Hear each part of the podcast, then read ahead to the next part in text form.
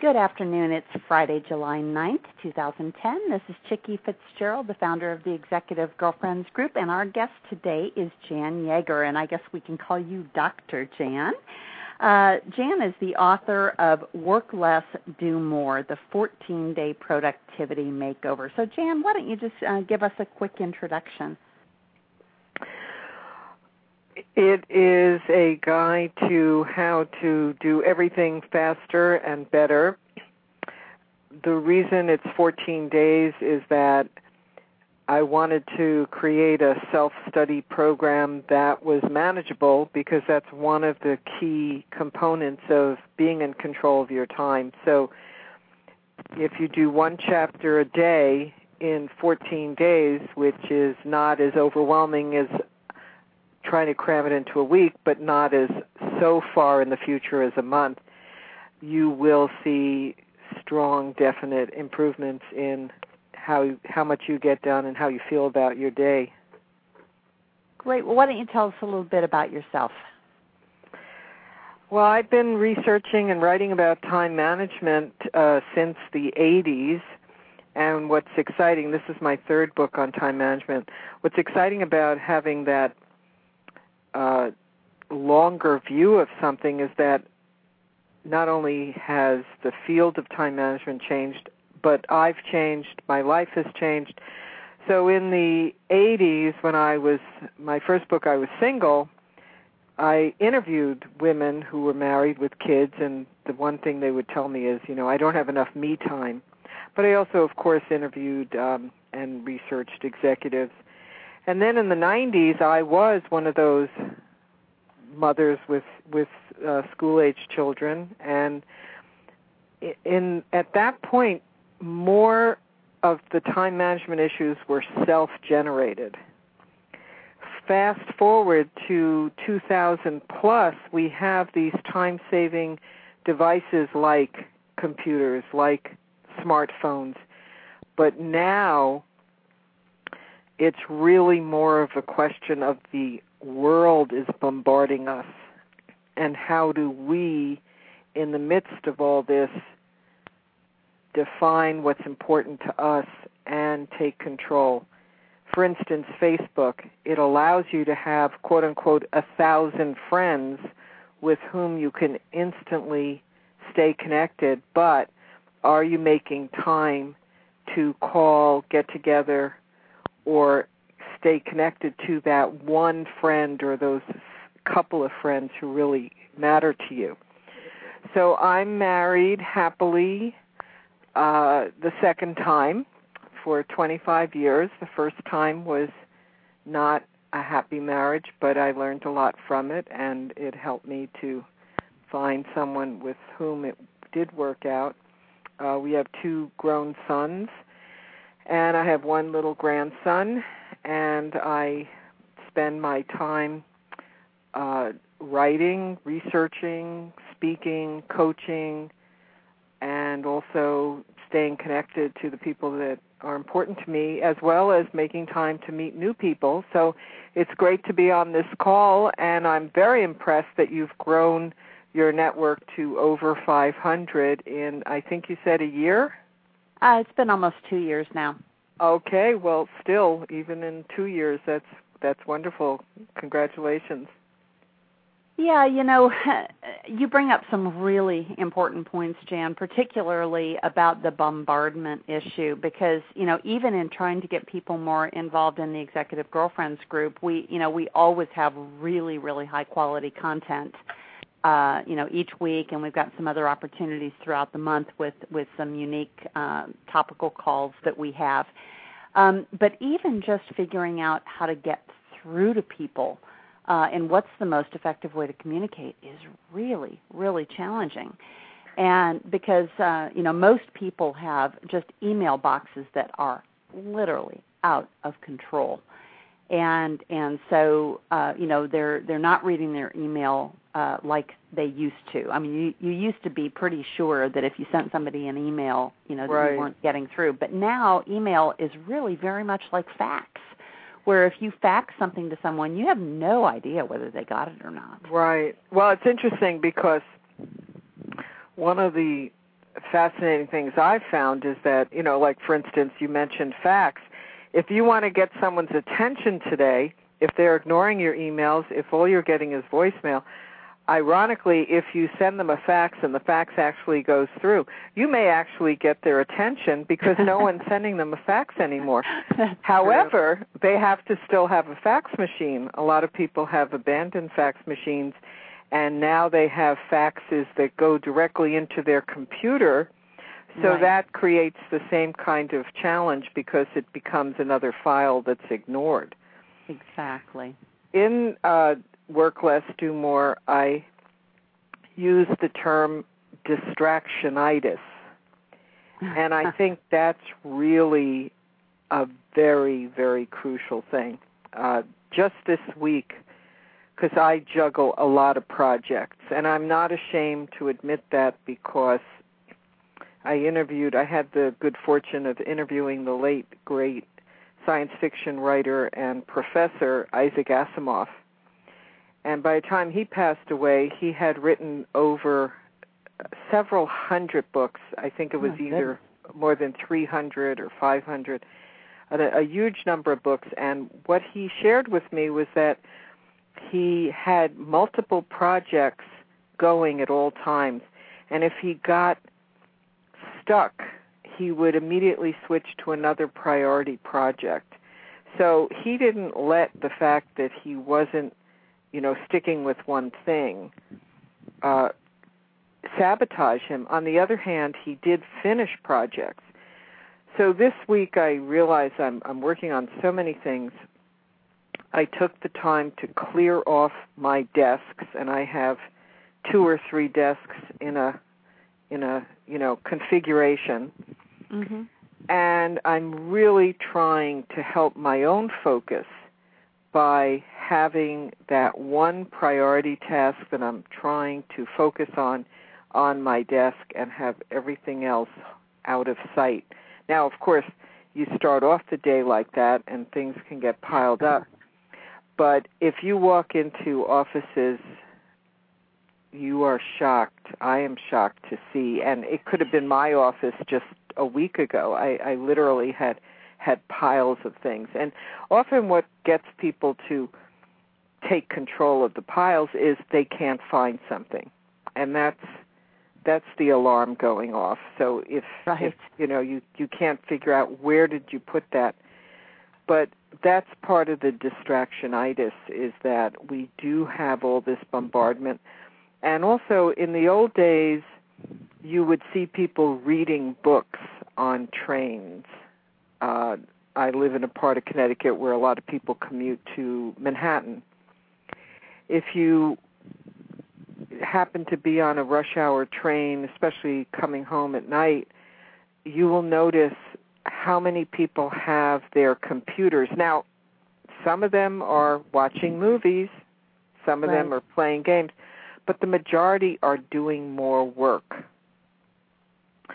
So they're extending their own work day, and that's one of the issues I deal with in Work Less, Do More. Mm-hmm. I call that chapter the five P's, and one of the P's is pacing. And if you don't do that pacing, which includes downtime, you can't work twenty-four seven. You're going to find yourself burning out. You're going to find your productivity starts to wane. And some of the research at Cornell University found that you'll even be more prone to make errors and have more accidents because you don't have that, the pacing, the, the short breaks. So those are some of the things that I deal with in uh, Work Less, Do More. Well, let's let's talk a little bit about the structure of the book. Uh, and those who are, are regulars know that, that I'm a real sucker four books with, with great layout, and it's one of the reasons why I chose your book. Um, oh, thank you. The the book is structured in such a way that it, it's a practical workbook. Uh, it's got um, checklists. It's got um, you know the important parts of the the chapter in a, a different uh, background color, and, and you make beautiful use of you know, different font sizes and, and uh, again, just things that, that really grab you. And uh, the way that the book is organized is, as Jan said, it's a fourteen-day program. And, and I, I am actually woefully um, uh, remiss in getting started, but day one is getting started. And, and so it lays out a number of things that, that you need to do to kind of get your arms around what your problems really are. And then it moves on to goal setting. And then, as Jan just said, Uh, day three is really where I think that the meat of this kicks in, because it is the five Ps: procrastination, perfectionism, poor planning, pacing, and petulance. Now, you talked about pacing. Let's talk about petulance, because that's not a, a word that is common in our vocabulary. Right. Well, I, I'll be honest. Um, I had to find a word that would fit that key fifth component, which is attitude. And I wanted it to be another P, so fortunately petulance uh, is another word for attitude. And I think that's so pivotal. You know, what I, uh, what I love, my background is I have a P H D in sociology, a master's in criminology, a bachelor's in art, uh, a graduate work in art therapy, so I have a very eclectic background.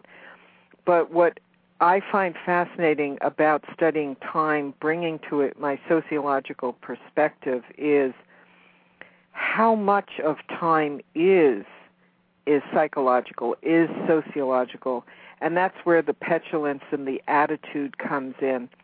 If you're working for someone with a negative attitude, or if you're around coworkers who are always complaining and negative, time is probably going to drag. And that's why it's interesting, the the whole concept of time management um, is so individual. And if I get one point out today to our listeners, or tonight, because I know this will be on the internet, so someone might be listening to it at four in the morning or eleven at night, I think it's to know that we all define how time is in our lives. We choose how we spend our time. We choose if we're going to get the priority tasks done and feel as if we are in control and we are successful, or we're going to feel like I never can get enough done. I never have enough time. And that's where the attitude is, both the attitude about time, but also how you approach your work, how you approach people in your life. If you call someone, and that's another fascinating part about the whole time issue, if you call someone on the phone, that that moment you interact is a, a relationship is starting, and and that's also, some people feel like the phone is a waste of time or it's slowing them down. So I'm sure everyone listening can relate to this. You'll call someone and you'll be asking what is a legitimate question or an inquiry, and they need to let you know that they don't want to be on the phone, they don't have time for you, and they have this attitude, and it just is, it not only shuts everyone down, or shuts you down especially, but it doesn't help move along the relationship or the time issue. So attitude is a very, very key compo- component of this whole time issue, and it can make a big difference in feeling good about what you've done during the day. You know, it's it's really another version of the half full or the half empty. Right. But the other side of the coin is, if you are aware, and that's where you talked about the chapter on goal setting and um, both short and long-term goals. If you don't set the right goals or, or take stock each day of what are you supposed to be doing that's going to make a difference either in your relationships or in your uh, work, uh, you won't have that achievement that is so possible. Yeah, and, you know, I think that that's a, really important point. Um, I was just thinking today, because I had started about a month ago uh, a program with a coach who is trying to help me get fit. And he's not working with me on, on the workout side of things, but, but more on, you know, diet and, and just incorporating a healthy lifestyle. Um, and, you know, his version of accountability is to hand me a booklet where he wants me to write down, you know, what I what I do and what I consume each day. And my version of accountability to actually make me do it is if I had to fill that out daily, and if he could tell me daily what I'm doing wrong, because to find out two weeks later that what I did two weeks ago was was detrimental to my, you know, overall well-being doesn't help me. So I think, you know, there there's also this issue of, of definition as as we set out Uh, you know, to get something done. But, you know, having accountability, I think, is, is just incredibly important. Well, and, uh, it, yes, I, I agree. And it's interesting because um, uh, one of the one of the um, the key goals of the book, and I'm a great proponent of library. So if anyone wants to go to the library to borrow the book rather than buy it, I, of course, buying it, you can write in it without any problem. But if you go to the library and borrow it, you have my permission to photocopy the worksheets so you can make the book your own and write in the worksheets. But but that's that's what's so pivotal, the accountability part. That's why I have so many self-quizzes. And I even recommend, if you buy the book, try to photocopy the um, the some of the self-study in the beginning about where are you in your time management, because that'll be where you are at one point in time. You may want to, or use a pencil, because you may want to retake that quiz after your fourteen days, then after a month, and see where have you really done this. And let, let me just give you an example from my own life to show you that this, this system works. When I was in graduate school to get my doctorate, I did it from start to finish in four years, going in with a master's. So when I'm graduating, there were people who started with me who were shocked that I was on my way out the door at graduation, and, and they hadn't even figured out what they were going to write their dissertation on. And and and I told them one of the reasons was time management, that I decided this is what I need to do and this is what I need to accomplish. And and I went about it in a very systematic way. Those so many people have jobs similar to that, but it's not as glamorous as, you know, trying to write this amorphous thing called a dissertation. So many people have these more very open-ended tasks, and they don't know how to go about it. And unfortunately, people aren't helping them to structure it, so they're they're they're falling by the wayside. And here's an example: I, I did a workshop on time management, and it was uh, about about fifty people, various types of small businesses in Connecticut. Uh, various levels in the companies. And I asked everyone, no one's going to see this where you work. This is for you only. What is the number one task that you are judged by, by your boss, if you've accomplished something at work? Write that down. Now write down how much of your day you spend on that. So one woman, I always ask for volunteers because some of these questions are very revealing, so I wanted it to be someone who felt comfortable revealing. So I asked who would like to share their answer. So this woman raises her hand, and she says her number one task is generating new business for the company. So I said, what did you write down as the percentage of your day that you spend on that priority task? Uh, Chickie, what do you think her answer was? Oh, gosh, uh, probably uh, making sales calls. No, no, what percentage of her day oh, was percentage? she doing that? Yeah. Oh, uh, was she doing, oh, probably uh, ten or fifteen. Well, you're being generous. She literally said zero. Wow. Now, you say wow, and I say wow, but how ma- I, I was hired as a coach for a very high-powered uh, executive whose job was to sell insurance at a very high level to entire companies, and he got himself into a similar situation. And that's why he, he hired me as a coach, because we had to sit and look at his day, and he literally had for weeks not managed to be doing the priority task.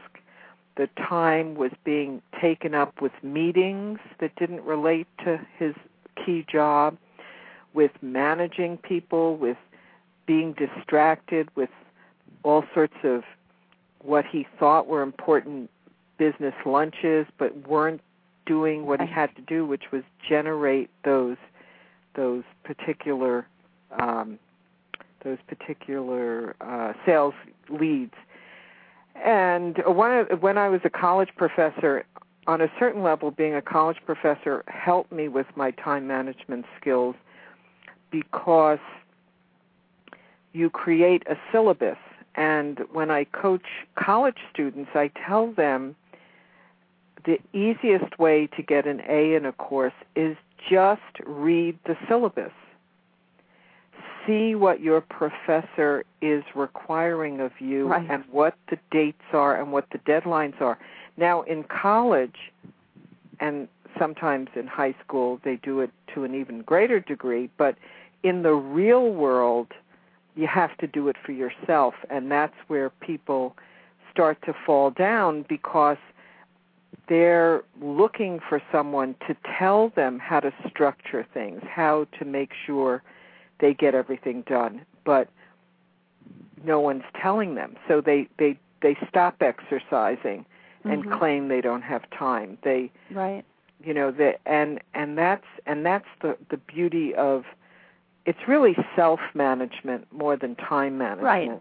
And well, and, and prioritizing, which is, is actually day four. And, and I, you know, I think that that's probably uh, my biggest challenge. And, and to your point about doing what's, what's valuable. The, the other thing I think that really has floored me personally uh, recently is that we are in a new normal. Uh, things aren't the same as they used to be. And for the first twelve or fifteen years, or uh, twelve or thirteen years of my consulting practice, business came by picking up the phone when it rang. And someone would say, I have a problem. And then I would craft a solution. I would tell them how much it was going to cost and how long it was going to take. And voila, I would have a new client.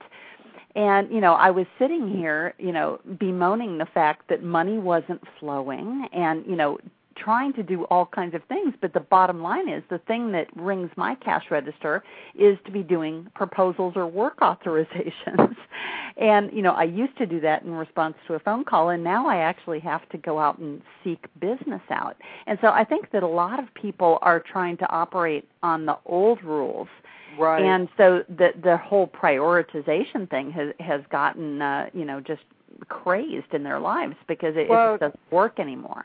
Well, that's very interesting, because um, uh, I have a new book coming out called Grow Global in the next couple of months, and one of the epiphanies I had in doing the dozens and dozens of interviews for the book and really thinking about business and the business world is that. And it's even more so now when, because of declines in various industries in the United States and around the world, it's important to seek additional sources of revenue, additional clients, additional ways of spreading your wings, spreading your mm-hmm. brand, gaining business. And as you said, the old ways aren't working or have to be refined. And that's, I literally just, which is a big step for me, I, I committed to a business trip in April of two thousand one that includes in the trip going to a conference where it is likely I will meet new or renew my relationships, business relationships with people who can help me and I can help them to gain more clients and more business. But it required some real coordinating to, because this conference comes every couple of years, and a couple of years ago, for various reasons, I couldn't get to the one that was going to happen. So, but you, you know that I need to try something, and I know that doing something differently is going to make a big difference because the world has become more global, and it's important. One of my goals for myself professionally is to do more webinars.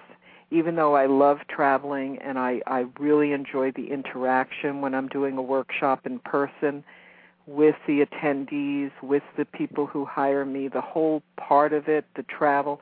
Mm-hmm. A lot of people don't have the luxury of going to workshops anymore. So webinars is a way of getting content that isn't op- optimum, but it's better than nothing, and even using Skype as a possibility for global webinars. Right. So so I think it's important also with our personal relationships, and that's what I talk about in Work Less, Do More. One of the days is work-life balance, and that's so important, going to, and, and it's very painful to me.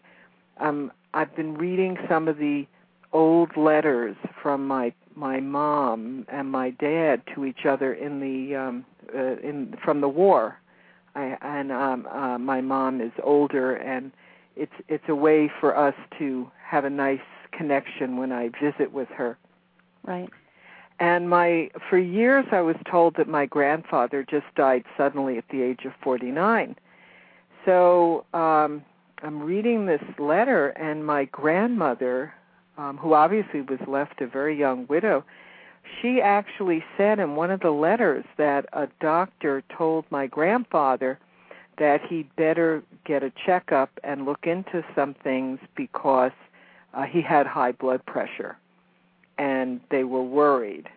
But he w- didn't want to take the time to do it because he, he felt he didn't have the time Uh, to take out of his uh, professional practice. He was a, uh, a physical therapist. So isn't this amazing, all these years later, to learn? And my mother didn't even know that. She also thought it was sudden that he, he, he died. So that's another important thing, especially the working women who are listening. Those uh Those appointments are so pivotal. I called someone in a colleague, and he told me that his wife just had a double lumpectomy, mm-hmm. and they're waiting for the results, and they're optimistic that they caught it early. But she had to make that appointment and go in there and have that checkup. And too many women are putting off checkups because of time. Right, right. Well, let's uh, take a look at some of the other days because uh, there there are a couple that jump out at me. Um, you touched briefly on multitasking, and, and actually you, you used uh, the context for that was actually talking about a man who was multitasking, which is, is uh, sometimes an anomaly in and of itself. But, but for women who generally do such a good job of multitasking, or at least we think we do, um, Day five is about multitasking so it works. So what is it about multitasking that actually is detrimental to our productivity? I'm sorry. My my dual phone was multitasking my other line, and I, I missed a key word in what you said. You said something about um, there was a key part of that question. Could you repeat it? Well, uh, the, the key part of the question is, what is it about multitasking that's actually detrimental to our productivity? Uh, well, I think that the way that people multitask that's common, which is closer to distractionitis, that's where the multitasking is harmful, and harmful to the point that Oprah has, to her credit, created the concept of the no texting zone, the no talking on the cell phone zone, because the the the extreme of multitasking is, is the person who is talking on the phone or texting and driving, which is, you know, illegal in many states, but universally, you know, very, very distracting. So on a work level, it's what I what I help people with in that chapter is figuring out what is an okay multitasking situation and when is it detrimental. For instance, some for some people having music in the background while they work aids them, helps their concentration. For other people, it's a distraction. You're basically trying to multitask listening to music and performing your function. One of the most distracting multitasks is going back and forth between, let's say you're writing a letter on your computer or working on a report, and you're going back and forth checking emails compulsively. You know, every two oh, minutes, none of us you know, ever do that. who, who, who loves me? Who sent me an email? And and you know, I mean, I my my favorite way, and I, I think of it as as as a, as distraction, but but in my case, I rationalize. Uh, I try to only do it when I'm not intense. I call the opposite of distractionitis in the zone. That's when you're really focused and really concentrating, and time is just flying, but in a good way because you're accomplishing a lot. So that's that's what's the challenge to the the women uh, who are part of your wonderful network. When you go to the soccer game, sitting there on your smartphone, not really watching your kid playing is a multitasking situation that backfires. But sitting there and maybe, you know, letting some thoughts go, you know, maybe while you're watching, you're, you're focused, but you're kind of thinking about other things that help you to organize what are you going to do later that night or the next day. So there's no absolutes. There are some absolutes, let me rephrase that, like the, you know, the, the, the cell phone driving situation is, is really avoided it as much as possible unless it's it's such an emergency that, you know, it just obviously is the lesser of two evils. But everyone has to evaluate. Um, and, and going back to the Isaac Asimov example, what he shared with me and what's so important to do if you do go back and forth between projects or among projects, if mm-hmm. it's more than two, is that when you re when you pull your attention away from whatever you're doing and focus on something else, you then keep yourself focused on that new concern. Uh, where it becomes counterproductive is, is the going back and forth where you, you lose your place, you don't even know what you're doing anymore, and you're just be suddenly less protective uh, protective of your time and productive than if you were doing one thing after another. But I think it's unrealistic. There are very few people who can truly do only one thing at a time. So what I advocate and what Work Less, Do More helps people become more victorious over the realities of their time, not this fantasy that, you know, I'm going to have one job and and and never be distracted or never have to deal with phone calls or drop-in visitors or all these daily um Uh, inconveniences. So one of my favorite parts of the book is, you know, my suggestions about how to deal with a drop-in visitor.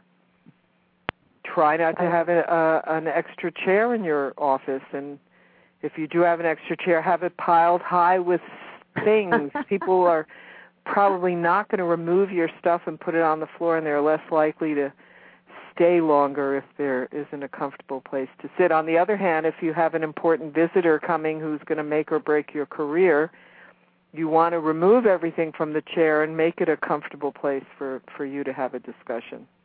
Definitely. Well, um, one of my, my other favorites, and then I think we're going to have to wrap it up and see if anyone has any questions, um, is handling change and interruptions. And what, what you just got finished talking about, Jan, were actually all of the change and interruptions that are self-inflicted.